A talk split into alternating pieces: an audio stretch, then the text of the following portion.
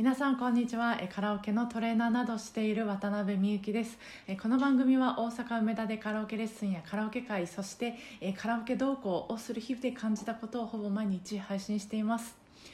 えっとまあ、来月渡辺とカラオケに行く日、えっと、渡からの忘年会があります。でそこであの歌ってもらう方の、まあ、レッスンが今日あったんです。いやもうなんかすでにプチ宴会状態で、まあ、めっちゃ楽しかったんですけどまあ、その方はあのどの曲を歌ってもなんかまあその方らしさっていうか味っていうのがなんかじわっとこ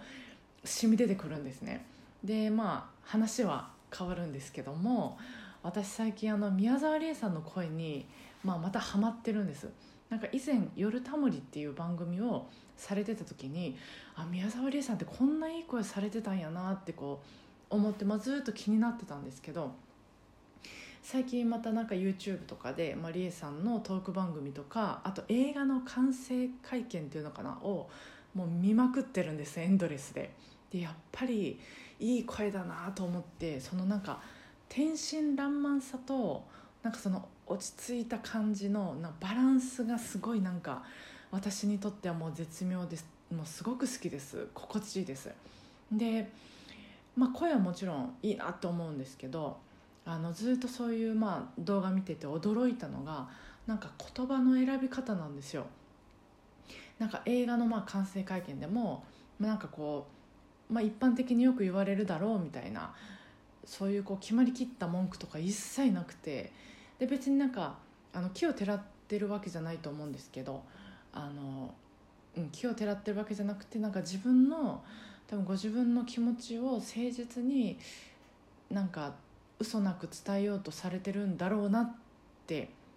思ってそういうところに驚いたんですだからその宮沢りえさんみたいにその自分の言葉で話すってなんてこう素敵な大人なんだろうなって思ったんですよ。まあ、大人っていうのはもちろん私も年齢的には随分大人ですけどこうそういうところじゃなんか精神年齢というか、うん、がすごくなんか素敵な人なんだろうなと思ったんですよ。でこれがまあ音楽だとすると、まあ、どの曲も、まあ、歌う時は常に自分の声で歌ってるっていうことになると思うんですよね。まあ、どの曲歌っても、まあ、その人があの一般的になんかこういう歌い方したらいいだろうとかこういう声出したらまあ、うまいと思われるだろうっていうことじゃなくどの曲歌ってもその人が感じたものを嘘なくそのまま声にしてるっていうことやと思うんです。まあ、ここでその最初のご利用者さんの話に、まあ、戻るような戻らないような感じなんですけど、まあ、そのご利用者さんもだし、まあ、宮沢りえさんもですけどあのとそのお二人のように、まあ、私もそのたどたどしくても、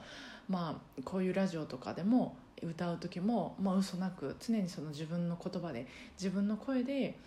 自分の言葉でおしゃべりしたり自分の声で歌っていきたいなと思った一日でした、えー、それでは皆さん今週も、えー、一緒に、えー、お互いご機嫌なカラオケライフを過ごしていきましょう。今日もお疲れ様でした。